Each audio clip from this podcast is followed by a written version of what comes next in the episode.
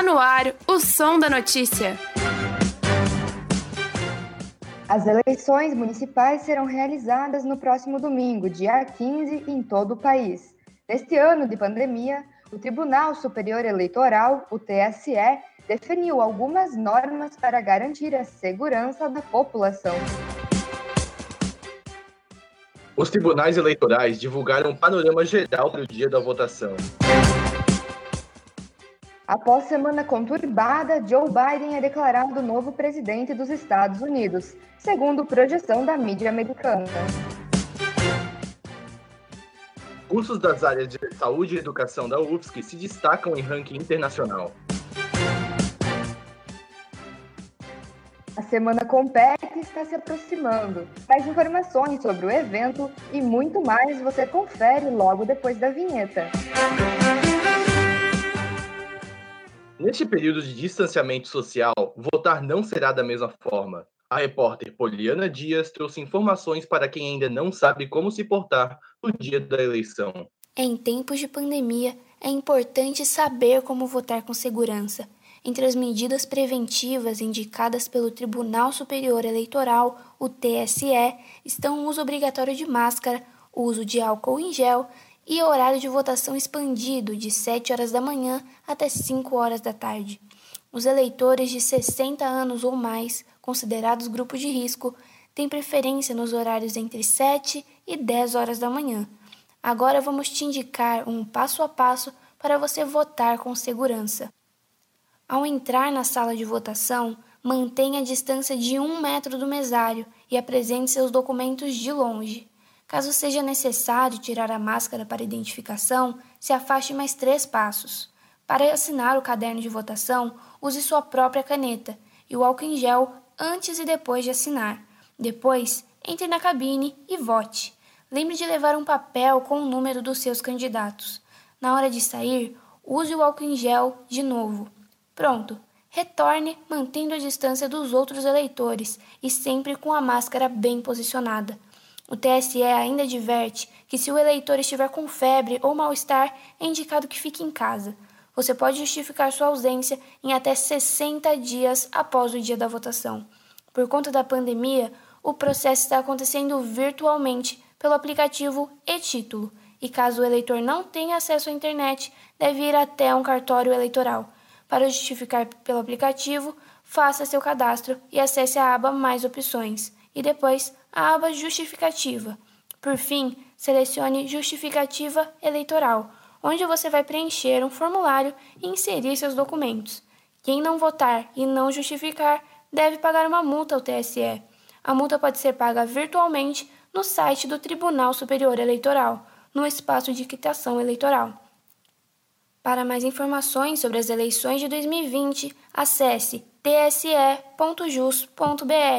Mais uma vez, tse.jus.br. Eu sou Poliana Dias para o Som da Notícia.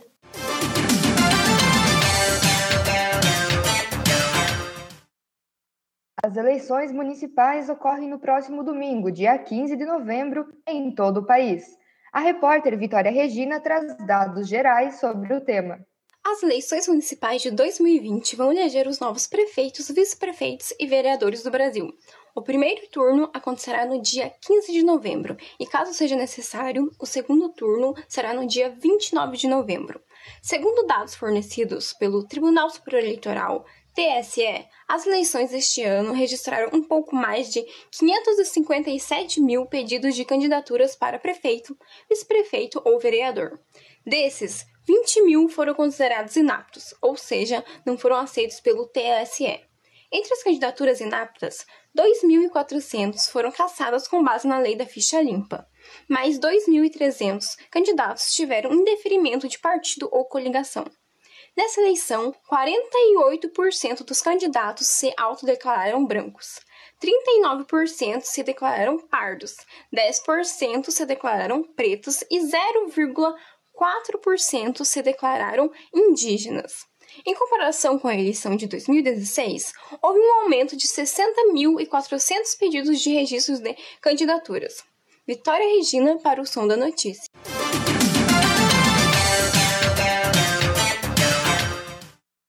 Sobre o estado de Santa Catarina, a repórter Lídia Gabriela traz os dados das eleições. Nas próximas eleições, aproximadamente 5 milhões de eleitores irão até as urnas escolher os futuros prefeitos e vereadores de 295 municípios catarinenses.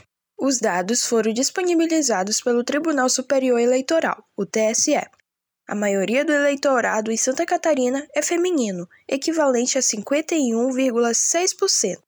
A cidade com maior eleitorado é Joinville, com aproximadamente 400 mil eleitores aptos a votar. Em seguida, vem Florianópolis, com 357 mil eleitores.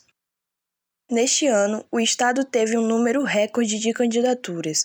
De acordo com a NSC, é possível apontar que desde 2000 o estado não tinha tantos nomes envolvidos na disputa pelos municípios. Santa Catarina tem um total de 21.371 candidatos. Joinville tem o maior registro de candidatos no total, são 582, sendo 15 para prefeito e 552 para vereador. Florianópolis ocupa o segundo lugar, com 523 candidaturas, tendo um total de 10 para prefeito e 503 para vereador. Blumenau, a cidade com terceiro maior número de eleitores, tem 12 candidatos para prefeito e 357 para vereador.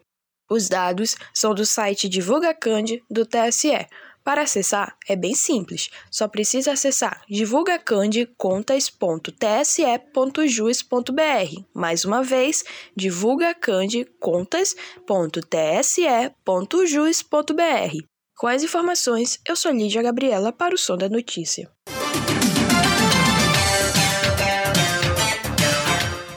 A repórter Marina Soares reuniu informações sobre a votação na capital catarinense, Florianópolis.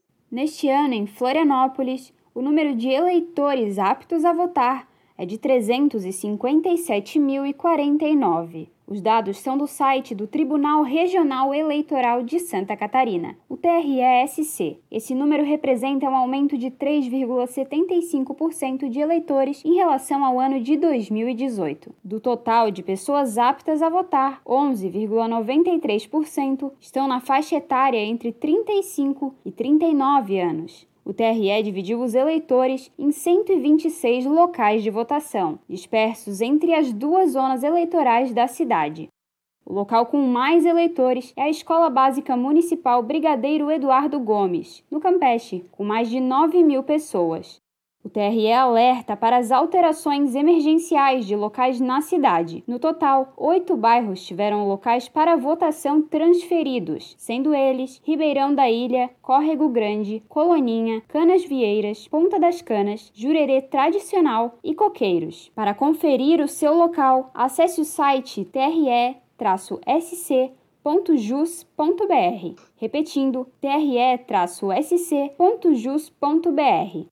Em relação aos cargos públicos, a cidade de Florianópolis confirmou 10 candidatos a prefeito. São eles Angela Min, do Progressistas, Elson Pereira, do PSOL, Gabriela Santetti, do PSTU, Jean Loureiro, do Democratas, Hélio Bairros, do Patriota, Jair Fernandes, do PCO, Orlando Silva, do Novo, Pedrão Silvestre, do PL e Ricardo Vieira, do Solidariedade. Agora falando sobre as vagas no legislativo, pelo menos 484 candidatos a vereador estão aptos a receberem votos na disputa. 23 vagas devem ser preenchidas na Câmara, ou seja, a concorrência entre os vereadores está em 21 candidatos por vaga.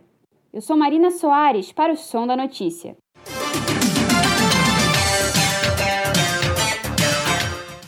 A Universidade Federal de Santa Catarina abrirá as portas para os eleitores votarem em Florianópolis. Saiba mais sobre como este local de votação funcionará com a repórter Luísa Casali. O espaço físico da Universidade Federal de Santa Catarina, a UFSC, que está fechado desde março, vai ser aberto para as eleições municipais deste ano. O primeiro turno ocorre no dia 15 de novembro. Cinco centros de ensino da universidade cediam sessões da 13ª Zona Eleitoral de Florianópolis. São eles o Centro Tecnológico, CTC, o Centro Socioeconômico, CSE, o Centro de Ciências Jurídicas, CCJ, o Centro de Filosofia e Ciências Humanas, CFH, o Centro de Desportos, além do Colégio de Aplicação. Ao todo, mais de 13 mil eleitores votam nesses locais. Cada centro indicou um servidor para atuar como delegado de prédio, sendo responsável por guardar as urnas eletrônicas na véspera e no dia da eleição, acompanhar e dar suporte às atividades dos mesários. Para garantir a segurança sanitária dos envolvidos, o Tribunal Regional Eleitoral de Santa Catarina vai disponibilizar equipamentos de proteção individual aos mesários, incluindo até três máscaras, face shield e álcool em gel. Cada sessão vai contar com álcool em gel, álcool 70% com borrifador para limpeza de materiais e cartaz com orientações. Ana Cláudia Furtado Vidal, chefe de cartório da 13ª Zona Eleitoral de Florianópolis, reforça a importância da colaboração dos eleitores no respeito às medidas sanitárias. Também é recomendado que as pessoas se dirijam aos locais de votação somente para votar e depois retornem imediatamente às suas casas. Luísa Casali falando para o Som da Notícia.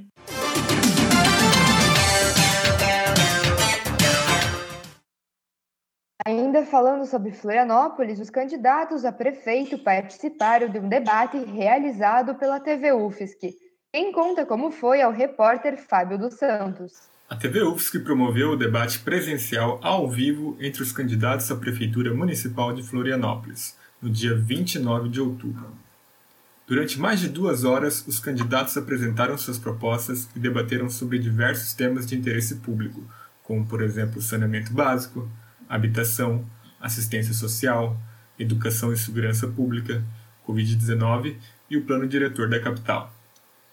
O debate foi promovido pelo Centro Acadêmico 11 de Fevereiro, do curso de Direito da UFSC, pelo Grupo de Estudos de Extensão Legisla UFSC, pelo Sindicato dos Professores das Universidades Federais de Santa Catarina e pelo Diretório Central dos Estudantes da UFSC.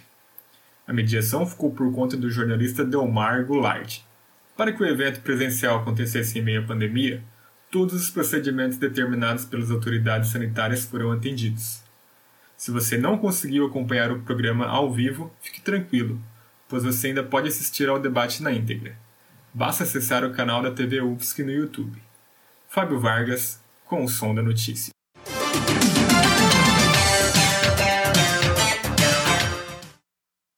Agora, saindo do Brasil, as projeções indicam que Joe Biden será eleito o 47º presidente dos Estados Unidos, a repórter Thaís Kathleen te deixa a par de tudo que aconteceu na última semana.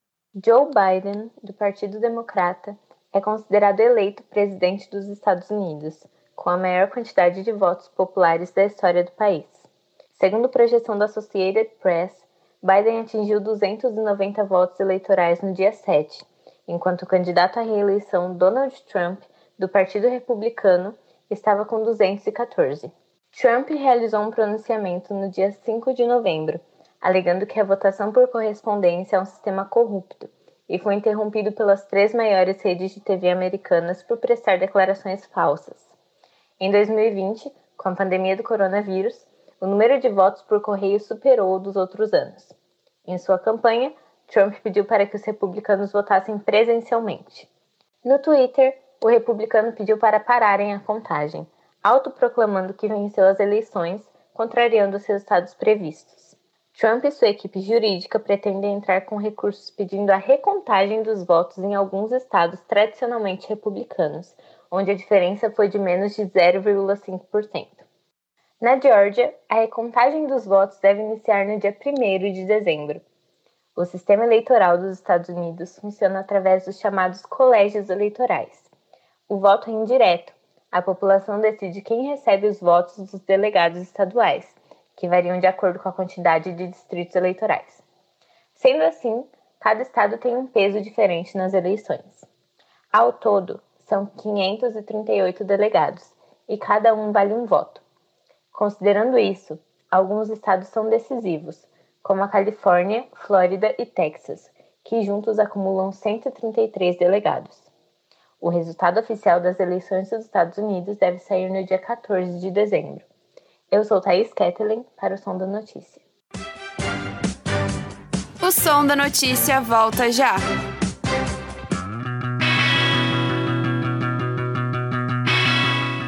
Você está ouvindo Rádio Ponto. Continue ligado na programação.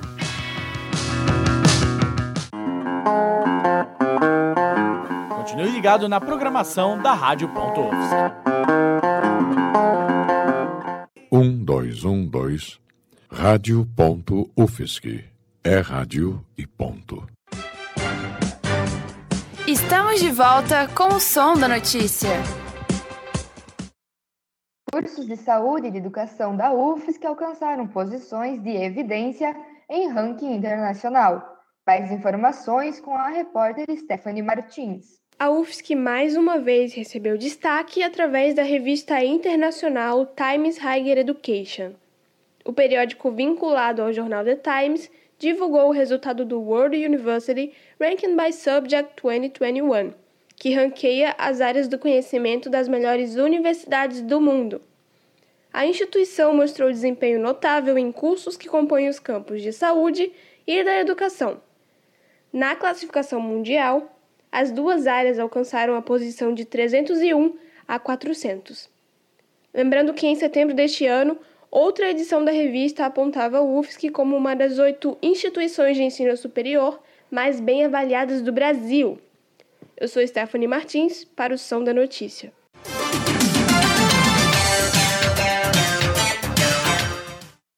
O Conselho Universitário aprovou, por unanimidade, políticas de ações afirmativas na pós-graduação.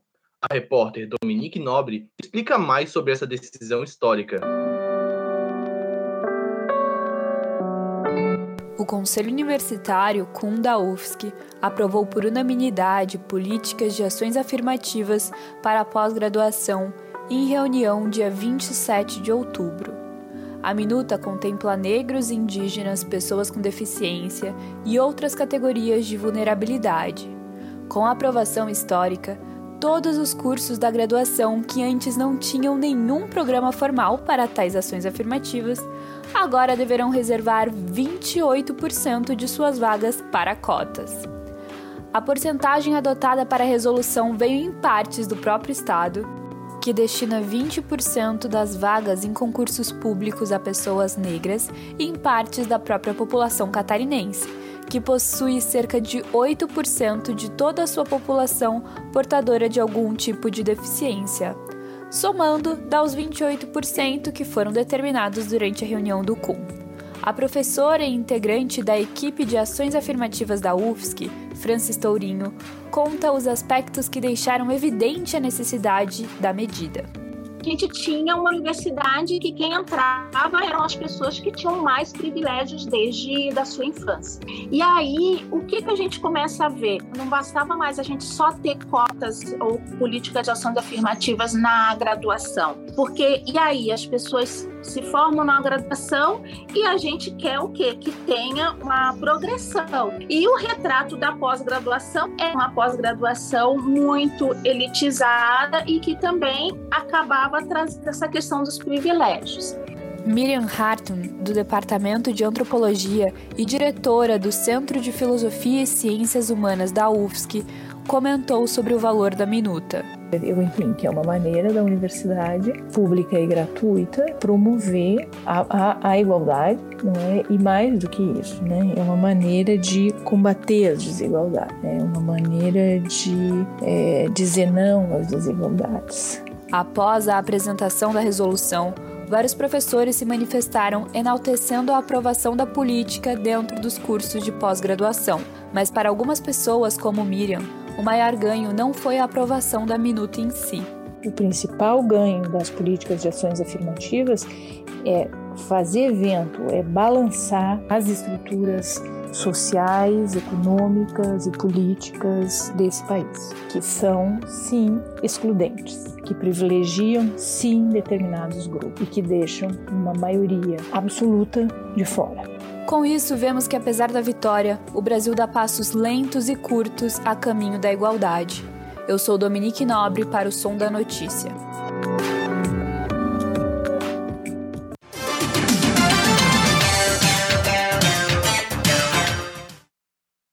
Na última semana foi realizado o Experimenta Pandêmico, que ocorreu de forma remota devido à pandemia do novo coronavírus. Quem traz mais informações é o repórter Yuri Micheletti. A quinta edição do Experimenta foi realizada na última semana de forma inteiramente online. Dessa vez, o evento recebeu o nome de Experimenta Pandêmico. devido à pandemia de Covid-19. Os trabalhos selecionados para a mostra foram exibidos na plataforma digital disponibilizada pela Secretaria de Cultura e Arte, a SECART, e contou com produções audiovisuais, exposições, oficinas, músicas, performances e até teatro. A professora Carmen Fossari, diretora de espetáculos do Departamento Artístico e Cultural, o DAC, que organizou o experimento em conjunto com a Secart, comentou um pouco sobre sua organização. O Experimenta Pandêmico, eu acho que foi uma saída muito criativa da secretária de Cultura, da DUD, e de todos os departamentos que integram, inclusive o Departamento Artístico Cultural, que participou bastante também na universidade, ao curso de artes cênicas, enfim, todas as, as partes que integraram o Experimenta Pandêmico, ele nasce de quase um desespero por termos que ter parado as atividades presenciais de arte. Então, assim, foi uma possibilidade. Nesse sentido, foi muito positivo. Agora, desejo de coração que nunca mais precisássemos fazer um experimento pandêmico. Dificuldades com as quais os artistas da UFSC se depararam em meio à pandemia. Nós temos visto, desde que começou a pandemia, os nossos artistas, atores, atrizes, técnicos, é, músicos, compositores, com as maiores dificuldades financeiras de sobrevivência.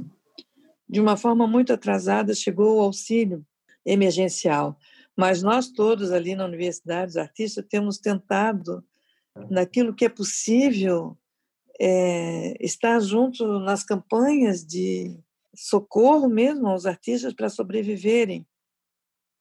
Conseguiu acompanhar o trabalho dos artistas que participaram do evento pode ficar tranquilo que você ainda tem como prestigiá-los.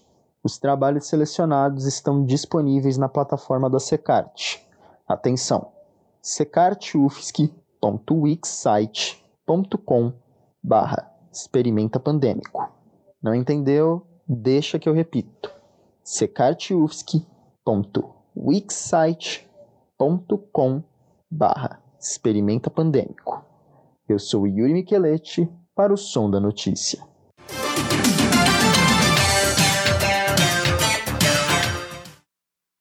Projeto de extensão e implantação do Centro de Inovação de Itajaí iniciou a sua segunda fase de elaboração. A repórter Fernanda Nogueira conta os detalhes. O programa organizado pela Universidade Federal de Santa Catarina, a UFSC, com colaboração de outras instituições, tem como finalidade promover a inovação e a tecnologia local.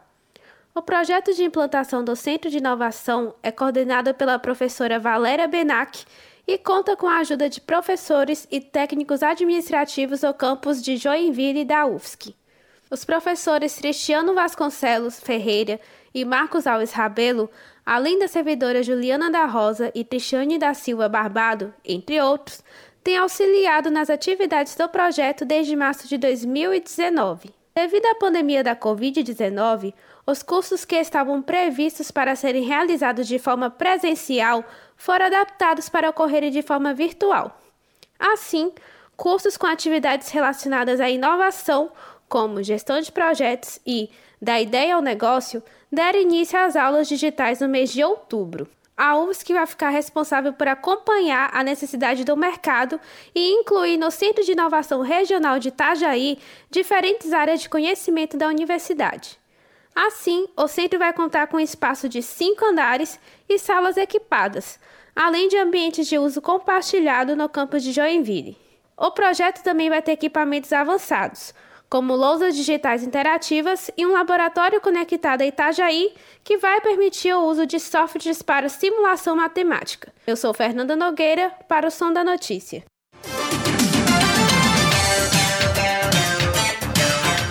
Estão abertas as inscrições da terceira edição da Semana Compete sob o tema Novos Rumos. A repórter Luana Consoli explica sobre o evento.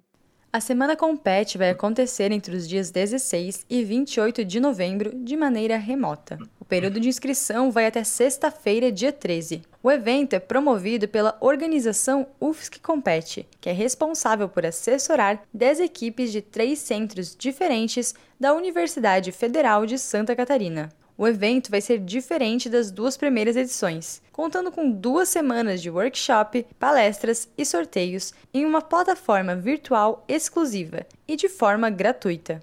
É bom lembrar, quem participa dos workshops terá direito a certificados. A inscrição deve ser feita através do site ivem3.com.br barra semana compete. Anotou? ivem3.com.br barra semana compete. Para ficar por dentro das atrações, siga o arroba Sebana Compete e arroba UFSC Compete no Facebook e Instagram. Luana Console para o Som da Notícia. Previsão do tempo. A previsão para as próximas duas semanas é de instabilidade. A tendência de pancadas de chuva isoladas para o resto da semana na região da Grande Florianópolis. Isto é, o que observam os especialistas da Epagres Ciran. Devido à grande instabilidade oceânica, os dias podem ficar mais úmidos. Na semana seguinte, a previsão é de nebulosidade. O sol vai aparecer, mas encoberto pelas nuvens na maior parte do tempo. No dia 15 de novembro, atenção para quem vai às urnas votar. A chuva pode aparecer no litoral e no Planalto Catarinense. Nas regiões do extremo oeste e no meio oeste de Santa Catarina, a previsão é de sol no domingo eleitoral, com chuva no período da tarde. A estiagem continua no oeste do estado, agravada pelo fenômeno Laninha, enquanto no litoral a nebulosidade tomará conta, do extremo oeste até o alto vale do Itajaí, continuamos com faltas de chuva. A previsão é de um mês de novembro com chuvas abaixo da média histórica no oeste catarinense, o que prejudicará o setor agrícola da região. A recomendação é economizar água, pois não se sabe ao certo quando as chuvas irão retornar.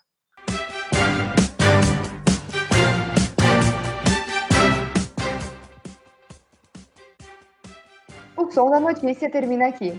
A edição de hoje foi produzida pela turma B da disciplina de Áudio e Radiojornalismo em 10 de novembro de 2020. A disciplina é do primeiro semestre deste ano de pandemia e ministrada agora, no modo remoto.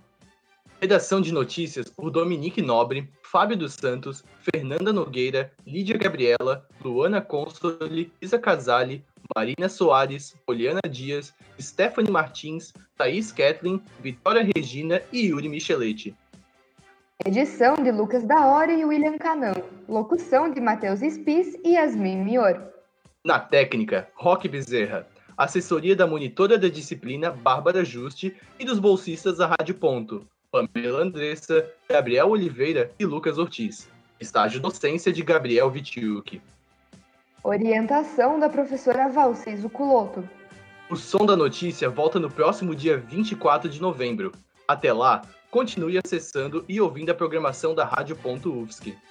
É rádio, é jornalismo e ponto.